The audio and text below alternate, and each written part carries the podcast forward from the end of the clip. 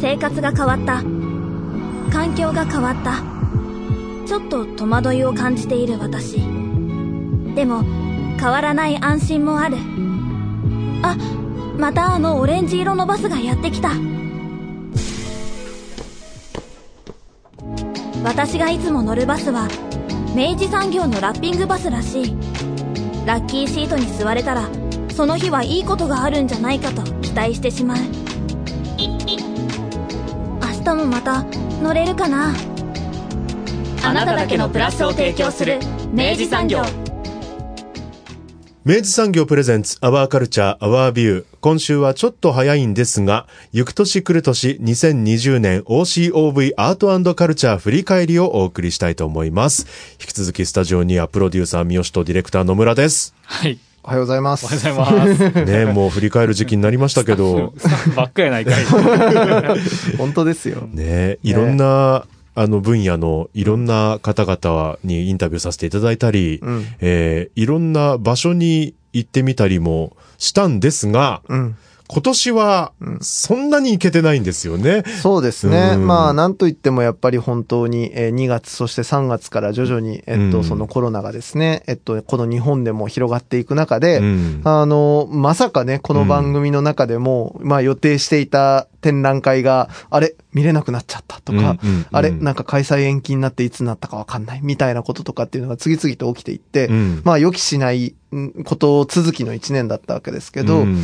あの、というのもあって、まあうん今年、まあこのタイミングで改めて、あの、一年間をですね、うん。あの番組の歩みをですね、うん。振り返ってみることをやっていきながら、うんあの今ですね、実はこの番組のポッドキャストはい。が、えっと、ラブ FM のホームページから、うんえっと、見ていただくこと、あの、聞いていただくことができるんですけど、うんあの、これがおかげさまで、あの、うん今ですね、順調に、あの、普通の、あ、なんだろう、あの、レギュラー更新をちゃんと続けておりましてですね。要はオンエア後にちゃんとアップされてるってことですよね。当たり前だよって話なんですけど、えーまあそうなんですけど、はい。そう。あの、おかげさまで、あの、皆さんにですね、うん今、えっと、今収録時点でも、えっと、その12月前までのですね、えっと、収録会が全部、えっと、まあ、マウントされている状態でお届けすることができることになっておりまして。うん。はい。あの改めて、まあ、この、えー、1年前のことだったりとか、はい半年前の状況とかっていうのを、うんあの、まあ、この番組の、えっと、歩みとともにですね、ちょっと振り返っていきたいなと、ね。ポッドキャストを聞きながらねっていう感じの、そういう特集でございます。はい。まずもってあの今年の一番初め2020年1月5日が最初の放送日だったんですけど、はい。これあのまあ当時アルトネだった笠井さんにねあのいろいろこれシーズナブルゲストだっただったじゃないですか、はい。そもそもがね、はい。あの毎回このこの時期こんな展覧会やってるよとか、えー本当にいい情報を毎回お届けいただいてたんですが、それまでは3ヶ月に1回来てもらってて、ねえうん。あの、それ、その後あと3ヶ月の注目の、うんえー展示会っていうのを、えー紹介してもらってたんですけどね。うんうん福岡、九州の、えーアート情報を、うんえーまとめたポータルサイト、アートポータルサイト、うんえーアルトネ。うんね。まあ、その、当時の、えっと、編集長だったのかな、はい あの、ご担当だった、えー、笠井さんにずっと出ていただいてたんですけど、ね、うん。その頃はもちろんもうコロナのこの字もなかったわけで、そうですね。うん。まあ楽しみだね、みたいなお話をね。こんなのもいけたらいいねとか言ってたんですよ。ねえ、で、行けたとしたら、あれですか？今年は、まず、え、ルネ・ユイグとかになるんですか？ああ、そうですね。うん。えっと、まあそこからまあ今年始まってって、うん。まあ2020年始まりまして、で、2月23日とうん。3月1日の、えっと、その2回で、うん。えー九州国立博物館ですね。うん。で、えっと、開催されていたルネ・ユイグの眼差し、うん。フランス絵画の成果。うんえーこの展覧会を、あの、現地にですね、はい実際に取材に行って、うんあの、展覧会拝見させていただいて、で、学芸員の方と一緒にですね、うんあの、収録しておりますね。あアワーカルチャー、アワービューのね、黄金スタイル。黄金スタイル。現地に行って、そうですね。学芸員の方に、はいあの、ディープな話を聞くっていう。そうね。うんうん。まあ本当にやっぱあの展覧会あの現地に行け行ってやっぱ見て、その直後に、あの、やっぱりこう、学芸員の方に改めて解説いただくっていうのは、あの、僕らも本当一観客としてうん、一番贅沢な、うん。あの、ことをやらせてもらってるなっていうところで、うん。で、まあそれをまあ番組通してなるべく皆さんにですね、その温度感そのままにうん。お伝えしていきたいなと思ってずっとやってきたわけで、うん。で、まあ、この、えっと、今年で言えば、そういう風な形で現地に行って、うん。あのー取材ができたのが、うんまあ、このルネ・ユイグの眼差し、九州国立博物館のこの展覧会と、2月は結構行けてたんですよね。そうなんです。うあの、三菱地所アルティアムで、えっと、当時、あの、開催されたこのスキ系うんニュービュー、日本を継ぐ現代アートの今ということで、えっと、こちらの展覧会。で、ぐぐっと間が空いて、うん。えーつい先日お届けした11月、えーそして、えっと、11月29日と12月6日にですね、それぞれ放送された、うん。えー藤田嗣治と、うん。えー彼が愛した布たち、福岡市美術館のうん。この展覧会になるということで、うん。まあね、あの、本当に展覧会になかなかやっぱり足を運べなかった、うん。まるっと抜けた間があるわけですね。ねえこここ、アワーカルチャービュー、もう3年うん。やって、うん。まあ、あれだったじゃないですか、あの、美術館に行って、えー実際に見て話聞くっていうのが、うんもう定番スタイルになってたから、あの、まあ、それ当たり前のね、ルーティンとしてやってましたけど、うんまうん。あ、それ半年間ぐらいできない間に、うんまあ、いろんなスタイル試します、試したじゃないですか。はいでもやっぱり、うん。あの、行ってみて聞くっていう、うん。あの、この体験はね、あの、濃厚な、あの、うん番組作りに、うん。あの、つながるなっていうのはね、うんやっぱ思いましたね。こそうの。半年間。いや、本当そうですね。わかります。なんか自分たちのことで、まあ、あの、なんか言うのもちょっと気恥ずかしくもあるんですけど、うんやっぱ取れ高が一番圧倒的に高いのはもう 間違いなくやっぱ現地で見させてもらって、うんで、まあ、それについて学芸員の方にお聞かせいただくっていう、やっぱこのスタイルですね。ううん。んあの、ルネ・ユイグはやっぱりこう、我々が漠然と持っているこう、フランス絵画のこう、絢爛さみたいなうん。もののこう、ルーツみたいなものがね、あの、聞けてはい。面白かったですし、まあ、好き系も、あの、確か三越さんでもね、同時開催の時期があって、うんえーそれぞれのこう作品の違いとか、えー僕はあの、ちょっと三越さんの方のトークの方は見に行ったんですけど、うん実際に作家の方々のお話とかも聞けましたし、うんあとは、その前にほら、アジビさんで LGBT と多様性社会、そうですね。ね、えうんー行かせていただいて。そうだ、これもだ。うーん。ね。やっぱその本当、現地に行くのは本当さっきも言ったけど、やっぱその、ある種、あの、リスナーの皆さんうん。の代わりに、あの、行かせてもらっているというか、代表して行っているような感覚があって、うん。なので、やっぱ皆さんに、あの、知ってほしいな、これ知っとくともっと面白いよっていうようなことをですね、なるべくざっと見て、うん。で、それをたくさん聞いてくるみたいな、うん。そんなモードでやるので、ねえ。やっぱいいですよね。ね。だからこそあの、久しぶりに行かせていただいた、今月オンエアさせていただいた、はい。ね、しびさんが、はい。すごい楽しかったんですよ。楽しかったですね、やっぱね。うん、やっぱ現地の本当展覧会、やっぱ行って取材するってのはこんなに豊かなことだなと改めて、うん。あの、価値を感じるところでしたので、うん。これはね、間違いなくね、来年も、うん。あの、引き続き、まあ番組が継続するようですけれども、はい。ええお願いします死をものであれば、はい。確実にちょっと現地へのレポートは、ちょっと増やしていきたいなと思いますね。ううんん、やっぱ作品見てなんぼだなだし、あの、それをやっぱフレッシュな温度感で届けるのが僕らの、まず一つの宿命だなと思っているところでございます。うんで、まあどうしてもやっぱコロナ禍が軸になり、なってしまいますけど、はいでもそのやっぱ緊急事態宣言が発布されて、えーなかなか行けなくなった時にも、うんやっぱり美術館さんはそれぞれね、うんいろんな活動をされてらっしゃって、はいそこを取り上げましたよね、僕らはね。そうですね。あのーアジア美術館を、まず、あのーでやられてた、うんその自粛期間中のオンラインでの取り組みうん。を、あのー取材させていただきましたけど、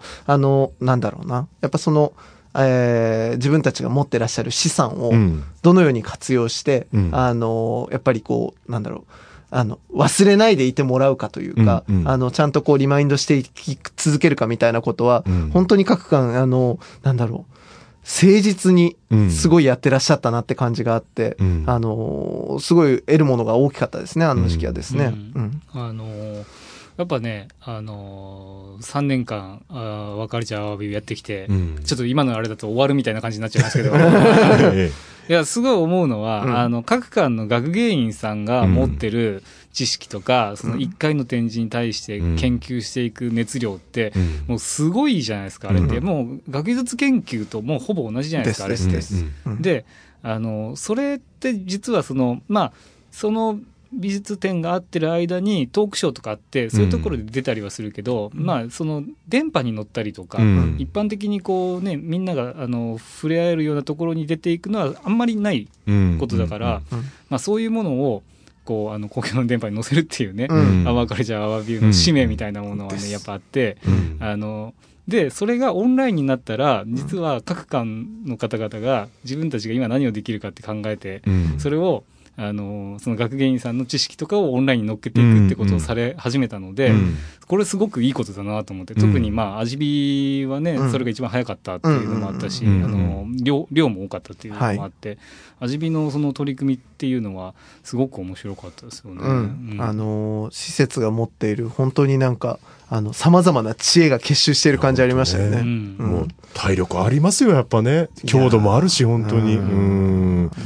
あの、シビさんが当時、あの、上げてた、要はボランティアスタッフの方々に対する、こう、うん講演というか、まあ、説明会みたいなののん動画があったじゃないですか。はい。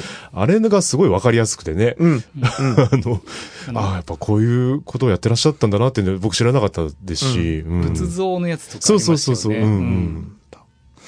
ね。だし、やっぱ、あのーそういう中で、やっぱそのオンラインで、うん。えっと、僕ら、あの、展覧会を取材するっていうことにも、うん。あの、徐々にやっぱチャレンジができるようになって、うん。えっと、これが、えー放送が5月ぐらいですか？5月かな、うん。えっと、アジア美術館で、うん。実際にその、えっと、当時、えっと、展示されていたものをですね、うん。えっと、学芸員2人にですね、えっと、これ7月ですね。7月か。うん。はい。アジビヘアカタログああ、はいはいはいはい。アジビヘアカタログ展というですね、うんうん。展覧会を実際に遠隔で、うん。えっと、学芸員さんに、えっと、なんだろう、えっと、あれは LINE だったと思うんですけど、うん。あの、要はオンライン会議ツールをあの経由して、うん。で、あの遠隔でスマホ持ってもらって、うんうん。で、それで現地を撮りながら、うん。で、えっと、僕らがそのスタジオから、あの、そこちょっと見せてくださいみたいな感じでうんズーム寄せてもらったりとか、うん。あの、お話聞きながら、うん。あの、遠隔で展覧会を見て、あの、うん番組化するということに、はい。初めてチャレンジしたんですけど、えこれがね、僕個人的にはすごい、なんて言うんだろう、うん。あの、新しい手応えがあるというか、うんうん。あのーなんだろう、あの、遠隔だからこそなんかちょっと見えてくるものがあるというか、うんあの、ちょっと独特でしたね。私、すごいこの回は面白い、あの、手応えがあったので、あの、皆さんもぜひ、ぜひ、あの、この7月26日会のね、アジビ、うんえっと、カシオさん、カシオさんと石橋さんのにようるバーチャルツアーは、ぜひ、ポッドキャスト聞いていただきたいなと思ってだからます、ね。多分、石橋さんがずっと持っててくれたんですよね、多分ね。そうそう。すごい頑張ってくださったんです。学芸員のお二人が。それそれをまた音声で聞くっていうね、うんなんかね、いろんなフィルター通ってますけど。確かに、確かに。うん何重のメディアを通り抜けてんだって感じですけどね。うんでもあの今ね、あのなんかこう、人に買いに行ってもらうさ、まあ、ウーバーイーツとかもそうですけど、うんあの、届けてもらうサービスってあるじゃないですか。いああいうので、あの、例えばマーケットに行って、うんそこのものをこうやって映しながら、そ、そこに参加してる人が、あ、これが欲しい、あ、これが欲しいって言っうんうんて、頼んでそれを届けてもらうみたいなサービスとかもうん始まってたりするらしいなんんで。か百貨店とかもありますよね。ねその実際につないで店員の方が、まあ今回のあの、今紹介したバーチャルツアーみたいな感じうでん商品をこう、ね、カメラ回して見せてもらうみたいなね。うんうん。うんまさしくだからそのキュレーターですね。なんかね、うんうんそのものを選んで、で、それについての、あの、ことを、その何が、何が価値なのかっていうことを教えてもらいながらセレクトして届けてくれるっていうですね。うんうん。新しい形だな、だからね、ももしかしたら、まあ、もうやられてるところももしかしたらあるかもですけど、うん。ああいうふうに、あの、学芸員の方が、あの、スマホ持ってね、うん。あの、今回の展示はこんな感じですって言って、解説しながら回られて、うん。で、それを見た人が、あ、うん。じゃあ実際に展示見に行ってみようとかっていう、うん。うんこうね、なんかあの、保証みたいな。あの、食べログをチェックして、うん。飯食いに行くみたいな感じで、そういうね、今ってやっぱそういうなんか担保が必要じゃないですか。はい。うん。絶対面白いよとか、うん。っていうなんかこう保証してもらったりするのがやっぱ消費者のうね、ん。動きのあれになったりするから、なんかそういう取り組みはね、今後やってみても面白いかもなっていうのはね、あれやって思いましたうね。ん。事前のこう、プレビュー的な感じでね、ううんん、あの、展覧会をこう、バーっと見て、見て、あの、で、行くかどうか決めるみたいなのもね、うんあるかもしれないね。そう、実際に行かずにとか、うんあの、実際に会わずにうんってのが多分今年はかなり、うん。多分多くなったと思うんですけど、はい。だからこそこの番組的にも、うん。福岡に来てらっしゃらない方とつながったりとか、はい。結構ありましたよね。そうですね。あの、この番組の今回の、まあ、その二つ目の、そのなんだろうな、大きな、あの、なんだろう、大きなポイントというかですね、うんうん。あの、見えた特徴として、うん。まあ、まさしく今おっしゃっていただいたように、あの、ビッグゲスト。を、あの、遠隔でおつなぎすることができるようになったっていうことですね。まあ、これ本当はあの、まあ、コロナによって、まあ、そういうオンラインズーム、あ、オンライン会議ツールとかで、うん。あの、なんだろう、あの、遠隔でつなぐっていうことがうん、社会的にこう、コンセンサスが取れたというか、うん。OK にしてもらえたところから、うん。あれ、だったら直接聞けんじゃんっていう、話がどんどん増えてったんですよね。うんうんうんで、本当にありがたいことに今年で言えば、小曽根誠さんだったりとか、うん。えー、相田和弘さん、映画監督のですね、うんあと、詩人の最果て多比さんとか、うんうんえーそういった方たちにですね、あの、お話を、あの、遠隔でうん。おつなぎして、直接お話を聞かせていただく機会が持てたっていうのは、うん。なんかこの番組にとってもすごいありがたかったし、うん。これまたあの2021年以降も、あ、このやり方だったら、うん。作家さんに直接話が聞けるんだな、うん。にやりっていう、ちょっとこう手応えのあるものでしたね。ね、えー、相田監督が5月17日のオンエアで、はい。えーその翌週5月24日が小曽根誠さんはい。でしたよね。で、最果てさんは、えー7月19日のオンエアでしたが、うんあのー、相田監督に至っては本当にもう、まさにこう、キャンペーンが始まろうとするときにコロナ禍がよりひどくなって、で、東京には来たけど、うんうんうん。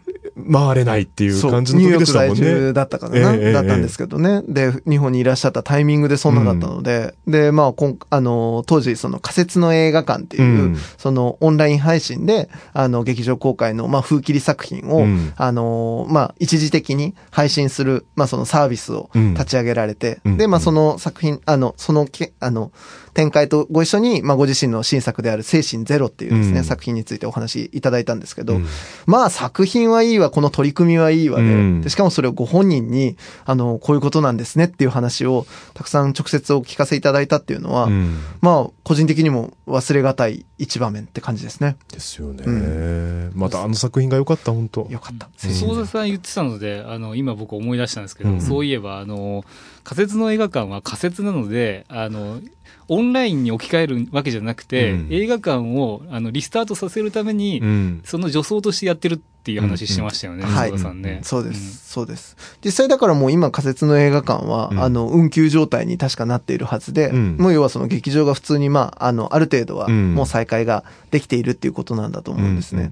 あの、で、まあ本当に、あの、すごい尊い取り組みだったなと思うし、まあ、あの、あれで、まあ、その日本でも、やっぱその新作を配信で届けるみたいなもののやり方を本当に全員、あの、全業界が模索する中で、うん。あの、早かったし、うん。で、広がりも大きかったし、で、結果その流れの中で、やっぱ今のその要は、もう割とこう、新作が、あの、うん。劇場公開と、ああの、オンラインの配信がうん。同時タイミングみたいなものもうん。少しずつですけど増えてきたりもしていて、うんあの、確実にその流れが変わる契機になったものをリアルタイムで終えたっていうのは。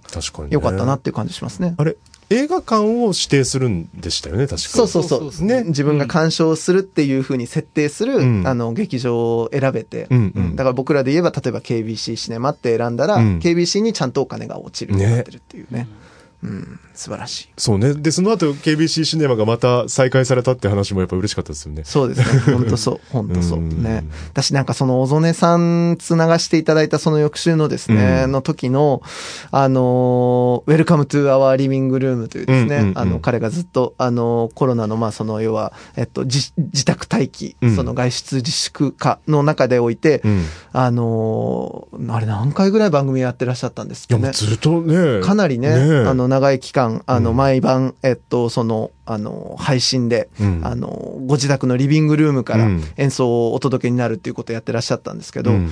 僕、改めて、これちょっと、あの、その、 Welcome to Our Living Room のですね、うん。あの、時の様子をですね、ちょっとだけ、あの、思い出してみると、うん。やっぱもう、あの時期の手触りみたいなものが鮮明に思い出されますね。うん。あの、間違いなくあの時の気持ちとか、うん。なんかやっぱりその、今、なんだろう、今思い返すとそんなにどうだったかなって感じなんだけど、うんなんかやっぱね、ぐっと思い出すものがありました。うんうんうんなんか、あの、あ、こんな気持ちだったなとか、結構不安だったな、やっぱりとか、うん。なんかその中でやっぱあの演奏でどれだけ救われたかなみたいなものがうん。本当にやっぱあったし、で、改めてこのポッドキャストも聞いてみると、うん。やっぱりその気持ちがすごい現れてるあのうん。インタビューになってて、そうね。うん、いや、小曽根さんがもうね、本当に深い方ですから、本当ね。本当に、本当に。投げかけたら投げかけた分だけすごいいい言葉で返してくださるので、うん。あの、これを本当に改めて、あの、皆さんにも、当時のことをね、ええ。あの、5月頃のことを思い出すのにうん、一つちょっと聞いていただくのもいいのかなっていう感じがしますね。泣きましたもんね。泣いたよ、俺。まあ、僕ももう毎回小曽根さん会うたび泣くんですけど。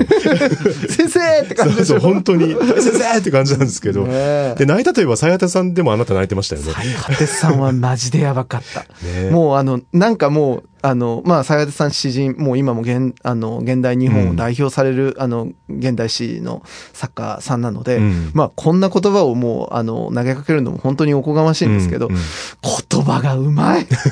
そうね。本当にもうびっくりする。なんか多分彼女はもうそんなに意識もしてなくいや当たり前に答える言葉たちなのに、うんもういちいち的確にパコパコパコってはまっていく感じがあって、もう圧倒されるわ、もう見事だわ、うん。口挟む余地なしというか、うね。うっとりしてずっと聞いてる感じでしたもん、僕。これもあの、やっぱりリモートだからこそ我々は結構ぶしつけな質問もできたのかなってちょっと思うんですよ。そうですあの、本当に思ってる、本当に疑問に思ってる、うん。言ったら僕らのパーソナルな、こうなんか言葉に関する問題みたいなものも聞けたので、それを真摯に答えていただけたのが、それは三好泣くわなって思いました、本ーもう特にね、やっぱ僕もあの、仕事とかも含めて、うん。やっぱいろいろやっぱそのなんだろう、いまさしくね、その要はオンライン会議ツールとかも含めてですよ、うんやっぱその言葉で伝えることになるわけですよ。うんね。だし、遠隔でもやっぱりそのメールでのやり取りとかになっていくと、うんやっぱりその言葉でどう伝えるかにすごいなるわけ。うんであの逆に言うと、ムードとか愛嬌とか雰囲気でごまかせないわけですよ。うんだからやっぱその言葉の精度みたいなものを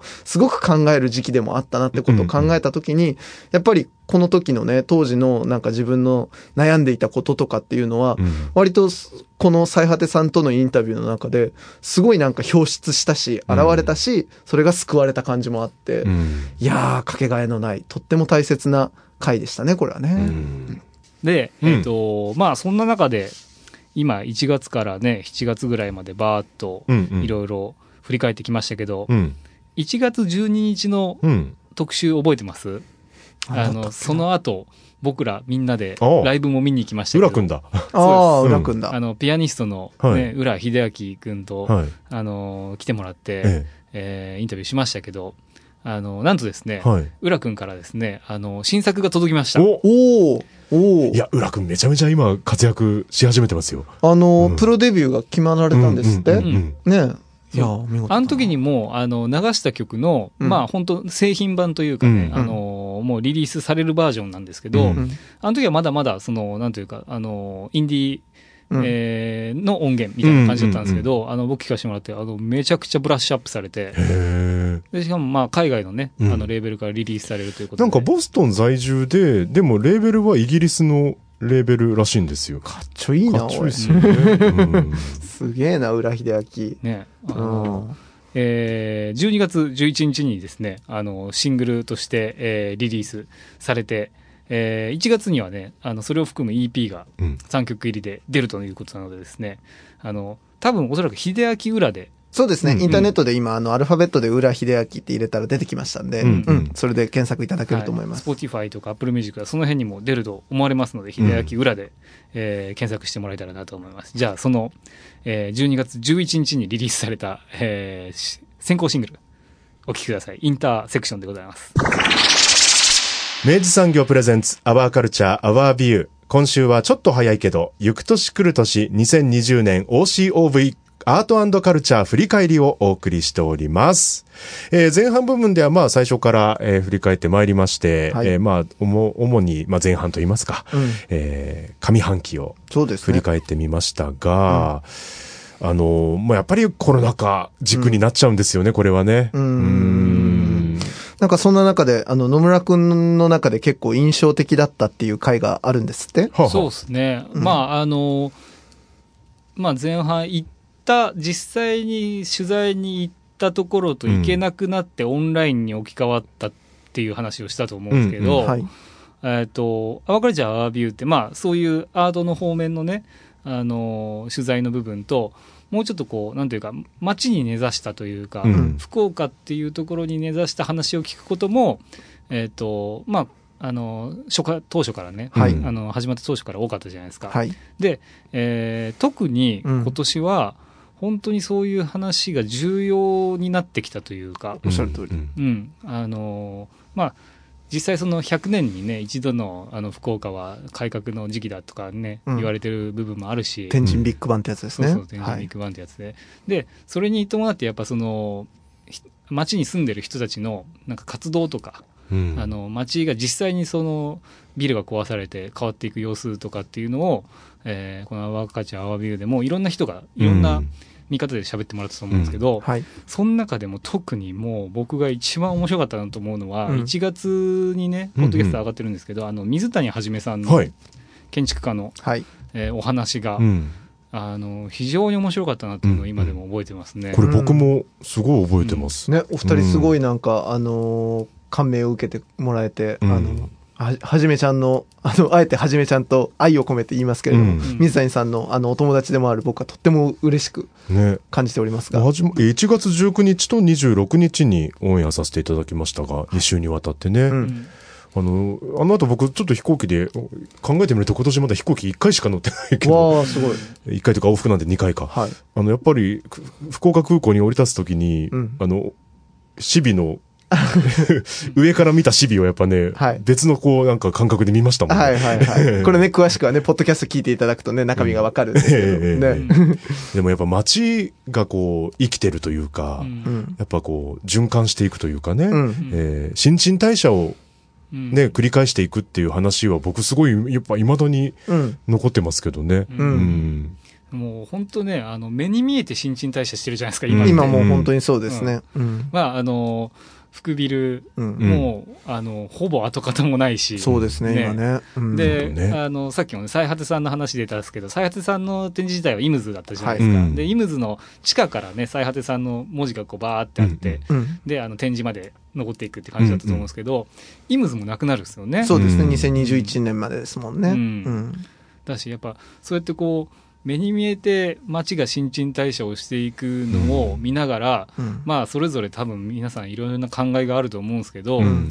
そこでね、あの、じゃあもっと専門家の話として、じゃあ実際に、その、まあ今までの福岡の歴史と、うん。これからの、えー福岡を見て、あの、ここれ今の状況はどういうことなのかっていうのを、うん。あの、すごくわかりやすく、うん。うん、水本さん、あ水谷さんは、うん。あの、説明してくれたなっていう確かに、確かに。なんかその、点で見てた現在地みたいなものが、ちょっとその流れの中の、あの、うん。一点にちゃんと捉えられるし、うん。あの、それは過去とつながるし、未来とつながる、あの、うん。点なんだなっていうことが、改めて分かったような感じありましたよね。ね。まあやっぱ福岡が持ってる歴史というかね、うん。はい。うん、そういうのがあの楽しめるのでぜひぜひこの特に2021年にうん。改めてこれ聞くとうん。また面白いかもしれないですよね。確かにな。1年間であの水谷さんが言ってることから、うん。まあ答え合わせというか、うんうんうんあやっぱそういうふうに変わったのかとか、あうん。ここはこうなったんだなっていうのがね分かるんじゃないかな、うん改めて聞くと。確かに。うん。また、なかなかこう、遠出ができない、うん。ね、このご時世。う、ん。やっぱこう、自分が根ざしているこう、街う。うん。んの見方をちょっと教えてくれたなっていう。そうですね、ん。そうですね。ある種だから、まあそのコロナ以降で流行った一つのキーワードのマイクロツーリズムとかってありますけど、なんかそんなような、あの、もうマイクロもマイクロ、うんうんエクストラマイクロな、うん。あの、要はもう自分たちの本当の足元に、あの、まあちょっともう一回面白さを見つけ直すみたいなところはあったですね。うん。私なんかコロナでまあ本当になので展覧会がことごとくあのやっぱりこう中止および延期になっていく中で、うん。まあ僕らも番組としてですね、うん。とはいえじゃあ何を取り上げていくのかっていうことに、うん。まあ結構いろいろ考えて不審したわけですけれども、うんうん。まあその中でもやっぱそうやって今あの野村くんとか佐藤さんがおっしゃっていただいたそのローカルへの目線みたいなものが、うん。もう一回自分たちにもすごいやっぱ必要になったし、うん。あの結構それが大大ききく意味があったなっていう感じはするんですよね。うんうん。で、例えば、あの、これ、野村くんの人脈とかも、あの、たくさん、あの、ご紹介いただいて、あの、結果いいシリーズになったなと思ってるのは、こう、福岡ストリートカルチャーシリーズで、うんうん、あの、3月、4月に、えっと、それぞれまたがって、あの、3回シリーズでやったんですけど、うんうん。あの、1回目がそのスーパースピンズの、あの、福岡パルコ店の中川さんだったりとか、うん。メリケンバーバーショップの、うん。えっと、沼田さんだったりとか、あとステレオコーヒーの小玉くんとか、うんまあ、この辺の、いわゆるその本当町場で、あの、カルチャーを新しく作り出して、うん。で、まあ、人と人とつなげて、あの、新しい帯同をね、うん。生み出している人たちだったりとか、あとまあ、これは、えっと、もう少し先ですけど、うん。えっと、えー、9月、えっと、8月か。うん。8月にビアソニックの深堀さんにまたご登場いただいて、うん。改めて、その、大堀公園の前に、あの、作られた新しい、その、ビアホリックか。うん。っていうお店の、えー紹介も兼ねて、ビール道をね、うん。あの、ローカルにおけるそのビール道みたいなものの面白さもお話しいただいたりとかで、うん。なんかさっきの話にあったやっぱその足元の文化のなんか帯同みたいなものをうん。よくよくあの見ることができた一年でもあったかなって感じはしますね。うん。なんかあの、アジアとかに旅行すると、うん。あの、その場所のローカルの何かローカルの人がよやってる、うん。あの、こう、まあ、一種こう、なんていうんですかね、もう雑多なうん。ローカリズムって、やっぱどこの国でもあるじゃないですか。うん。で、日本ってどっちかっていうと、まあ、福岡もこれまでそうだったと思うんですけど、あの、もうちょっとこう、なんですかね、い平均化されたというか、はいうん。どこにでもある店がある場所が多いみたいな、うんあの、まあ、ロードサイドとか特にそうだったと思うんですけど、うん。で、あの、そういうものの方が、なんというかこう、あの、親しみやすさみたいなのをうん。持ってしまってた部分が、10年、20年ぐらいあったと思うんですけど、うん。なんか、翻って、まあ、コロナでそれが加速したっていうのもあると思うんですけど、うん。あの、ローカルの人がやってる、うん。ローカルのお店をうん。楽しむっていう気持ちが、やっぱ、今年は一層、ううん。うん。ん、ここ何年かあったとは思うんですけど、うん。一層強くなって、うん。なんかそれを、じゃあコロナがなくなった時に、うん。あの、福岡にこう観光として来てくれる人たちに、うん。あの、こういう楽しみ方があるよっていうのを、また提示しやすくなったかなとは、うん。うん、うん。思いますね。同感ですね。なんかその要はローカルのものっていうのがやっぱこうやってこうコロナによって、うん。あのある種危機にさらされたわけじゃないですか。うん。なくなっちゃうかもしんないねみたいなことになった時に、でもやっぱり自分たちはこのお店を助けるために、まあ、ベットするよというお金かけてもいいよというふうな態度でもって、なんか本当に共依存じゃないですけど、うん。あの、やっぱお店を愛するならば自分たちで支えるのだっていうような意識がうん。明らかに芽生えた、あの、稀有な一年だったとも思うし、うんうん。あの、それが結果やっぱりその自分たちが残したいものであったりとか、自分たちが大好きなものって何だろうかっていうのを、うん。この街の文化みたいなものを作り出す、やっぱ流れになったんだなと思うと、うん。結構これは大きい、まあ街にとって大きい動きだったですね。そうで。すね。あの、6月にキース・フラッグのあの、はいはい。サンドロ君に出てもらって話聞いたんですけどね、やっぱキース・フラッグとかはそれがすごく特に出てて、うん。クラウドファンディングとかはやっぱすごく大きなね、うん。お金がみんなから集まったし、うん。うん、でやっぱあのそういう音楽ベニューってすあのより危機にさらされうん。たし、まださらされてるっていうところなんですけど、やっぱやっぱみんなに愛されてるからね、うん。あのなんとか生き残れてるし、ううん。うん。あなんかその話だとは、い。リチャードさんいつ来ましたっけ？あえなんか映像作家のリチャードですね。7月ですね。うん。うん。の話も、やっぱりなんか、あんな若い方が、うん。なんかその、自分の色というよりも、このなんか、福岡らしさみたいなものも意識してる話だったので、うんうんちょっとその、なんか、面白いなって、なんか、俺が俺がでもないんだなって思って。あそうですね。まあ彼はね、その作品の一つに、あの、福岡らしさとか福岡っぽさみたいなのをどう捉えるかみたいなのとかがね、課題の一個になってるっていうね、うん話もありましたよね。ううんん。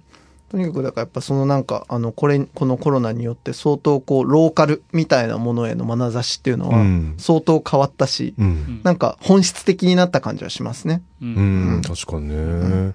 これやっぱり、まあ、目を向ける場所がどうしてもやっぱりこう、自分のすぐそばうん。になったっていうのが多分大きいとは思うんですけど、うんうんだからこそ、より実は魅力がもうここにあるじゃないっていう。うんだからそれがすごく分かったっていう喜びはありますよね。手元にあったよねっていううね。ん。そうこれ大切にすりゃいいだけだったんだみたいな、うん割とシンプルになった感じしますよね。うん。ドライブインシアターは盛り上がったんですか？あ、ありがとうございます。おかげさまでという感じですけれども。え えドラいやイブインシアターの話は10月にしましたね。ねえ。はい。うんあの、まあ、さっきの、まあ、そういうローカルの、みたいな、うごめきみたいなことで言えば、うんあの、本当に、あの、まあ、そのコロナが、えっと、8月とか9月ぐらいに、うん徐々に、まあ、その緊急事態宣言が、まあ、解除されてってうん、緩やかになってっていく中で、あの、もう一回、その、文化な動きとか、うん街の、あの、カルチャーアートとかがいろいろ動き出した時期が、やっぱり8月9月ぐらいから出てきて、うん。で番組でもやっぱ実際そこからすごいやっぱいろいろ取り上げてるんですよね。うんうんね。で、まあ、そのさっき、今、紹介いただいた、そのフォレストナイトドライブ、ドライブインシアター、白糸の滝、白糸の森か、うんっていうことで、えっと、まあ、そのドライブインシアターを、えっと、9月から、えっと、今まだ、えっと、上映中ですけれども、えっと、その白糸の森でですね、あの、実際に、あの、毎週末、うん。えー上映をするチームが現れたりとか、うんえっと、あとまあその、なんたってやっぱりこの番組では2週にわたってお届けした、うん。The Art Station、うん博多阪急でですね、えっと、九州派、えー、およびまあその九州ニューアーツっていうことで、えっと、若手作家と、その、福岡の非常に重要な、えー現代美術のあの、うごめきであったその九州派っていうのを、二大特集をですね、うん博多阪急でやられた、この特集は結構忘れがたいものがありますね。うん。やっぱあのーなんですかね、新しい、うーん、アーティストとか若手アーティストって、あの、僕音楽がメインのあれなんで、あの、注目されやすいんですよ、今。うんうん。あの、まあ、外からというか、メディア側からとかですね。あの、特にあの、もう、僕らもね、あの、本当に全然お客さんがいなかったりとか、もう誰も知らなかった、あの、1年前、リンネ君って、うん。彼が、あの、もう1年後には、あの、レコ大の新人賞まで取ってるねそうだよね。っていう状況になって、うんあの、ね、音楽がすごく盛り上がってるのに、あの、じゃあアートはどうなんだって言って、うん。やっぱ周りにもね、あの、アートすごく頑張ってる、あの、若手の友達とかいっぱいいたんですけど、うんそれがすごく、その、まとまる形で、なんかこう、大きなうねりとして、うんみ、あの、可視化されたのが、うんこの、えー、G アートステーションの、あの、はい。九州ニューアーツっていう、うん。あのね、阪急の上の展示だったかなっていうのはね、思いますね。はい。うん。あの、これ、えっと、なので、えっと、放送で言えば10月18日ですね、うん。に、えっと、生島国吉さん、えっと、うん生島くんをですね、えっと、まあ、画家でありながら、えっと、この展覧会においては、作家としてもだし、ある種そのキュレーターの一人として、うん。えっと、その、えー九州ニューアーツというその展覧会の作家、えっと、40名ぐらいだったと思うんですけど、うんうんまあ、その作家の、えっと、束ねる役割をですね、えっと、複数名のうちの一人として担われて、うんで、まあ、この展覧会が本当にあの、福岡の、えっと、今年の2020年の、うん。いわゆるその現代美術のシーンの中でも、とても重要な動きだったっていうことは間違いなくうん、歴史に残るものになったと思いますね、これね。うん。あの、さっき野村くんが言ったみたいに、まとめてこんなに、あの、その九州の作家さんを中心に、まあこうやって見れることって本当なかったし、おまけにキュレーションもすごい良かったので、あの、わあ、こんなにたくさんいい作品を作る作家さんがいましたかっていう、うん。あの、出会われた方も相当僕も含めて多かったんじゃないかなと思いますね。その翌週の井ノ口さんもすげえ面白かったですけどね。そう 九州ニューアーティスアーツでね、うん。あの、井ノ口正史えも出してたんですけど、あの、僕実際現場見に行って思ったんですけど、うん。あの、やっぱいろんな作家さんがいて、うん。あの、まあ、特にやっぱ絵が多かったんですけど、うん。絵もいたし、物を作る人もいたし、だけど、井ノ口正史くんは、えー T シャツにうん。写真をプリントして、うん。それに一言添えてね、出すわけじゃないですか。うん。まあ、異質じゃないです。でもね、あれがね、結構干渉剤になってて、確かに。あの、在労してる、あの、アー,、えーアーティストさん多かったんですよ。そしたらまあ、やっぱ、そのアーティストさんたちが、あの、それ見て面白い面白いっつって、うん。私これほ欲しいんですけどっつって、結構高かったんですよ。うん。そうですよね。あのその T シャツ1が枚1万3000円とかしたよね、確かね。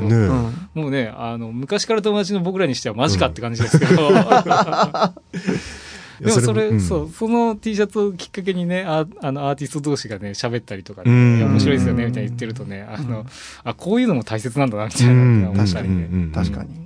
そうだね。いや、でも本当井ノ口さんは、あの、今回、おあの、今年お招きできたゲストの中でも、うん僕個人的にも本当大好きな作家さんの一人だったので、うんあの、野村くんもね、引き続き、あの、それこそ、あの、先週にも、某所をね、一緒に彼と、あの、イベントをね、ややられたりもしていて、あの、井ノ口さんとのご縁は引き続きこの番組もうん持てるのではないかと思いますので、チェックをって感じですね。そうですね。あの、まあ、彼もそうですけど、やっぱその、えっと、新しいアートとか、うん。えー作家さんと、あの、まあ、触れ合ったりとかね、うん。あの、作品見たりすると、なんか新しい視点をもらえるというかね、うん。うん。うん。で、実際その、新しい視点を生み出してるものが、福岡は多いんじゃないかなと、うん。今現状、ううん。ん、思うので、うん。なんかそう、あの、それこそ、テトラ、うん。あうん。コモンド町のね、はい。アートスペースのテトラのあの皆様に来ていただいて、うんはい。話聞いた時もそうなんですけど、まあ、そうやってあの新しいアーティストさんに常にこう、ね、接せれる場所もあるし、うん。うん。なんかそういうところもまた来年も引き続きあのアーカルチャーアラービューでね、うん。あの紹介できたらなと思っておる次第でございます。ですね。うん。えーテトラの会は11月のえー22日のオンエア分となりますので、はい。なんか、今野村さん言ったように、その、いろんな視点をくれるうん。アートって、はい。ってのがやっぱ僕はこの番組携わってから常に思っているはい。ことで、それはもう実際に作家さんに話聞くときもそうですけど、うん。展覧会で、うんこれはもう今ね、存命の方でもうそうでない人も多分共通してると思うんですけど、昔の作品見てもやっぱりなんか視点を与えてくれるなってそうですね。思いますしね、うんうんな本当豊かになるなって思いました。この番組のタイトルをご存知かい？え？アワーカルチャー、アアワービビュー。ね？視点ですよ。あら、あね？とにかくもうずっとそうなんです。はから、図らずして。完全に僕、図らずして言っちゃいましたけど。図らずしてでしょ。つね？い伏線を回収したの回収しちゃった。いやーね、ずっとでもやっぱあるんですよ。僕自身はやっぱその作品見て、やっぱその感想を言うっていうことから、うんやっぱその、あの、美術鑑賞だったりとか、その作品鑑賞が楽しいなって思うようになった。うんでやっぱそこにある楽しさっていうのは、うん。本当皆さんが今おっしゃっていただいたような視点の交換だと思うんですよね。うんうん。で、僕はこう見たよ、君はっていう、この問いかけが、あの、なんだろう、豊かになされるほどに、うん。なんだろう、あ、君は世界をこんなに豊かに見ているのかいとか、うん。あの、全然知らなかったっすわ、こんな見方みたいなとかっていうのはやっぱあるわけですよね。で、それ、あの、そのストックが増えるほどにやっぱ世界は楽しくなるし、うん。あの、いろんな読み方ができるようになるので、うん。まあそんなことをね、引き続きね、あの、この番組を通して、うんあの、見ては、見方を伝え、うん。で、まああの、あなたの見方はどうっていうのを問い、問いかけ、うん。えー問い、あの、それに答えていただきっていう、うんうん。まあそのサイクルをね、引き続きずっと続けていくことで、まあこの福岡の街にですよ、うん。このローカルに、なんかこう、ちょっとした磁場というか、うん。アート環境みたいなものができていくといいなって大きいことを言ってうん。おります。この番組は。ね。はい。そんな感じで、あの、なんか今年最後の放送的な感じではあるんですけど、なんかもう最終回みたいな感じになってませんか？まだもう一周ありますあるんですけどね、はいあるんですけど。もありますあ皆さんももう今年も残りわずかですので、はいえー一年振り返っていただいて、ね、そこにこう、この番組のこともちょっと添えていただけると、ああ、ぜひ。すごく嬉しいですね。はいえー、ポッドキャストでいつでも聞くことができます。はい。えー、ぜひ振り返ってみてください。はい。あの発球があのシュートがあの音楽が僕たちに勇気をくれた。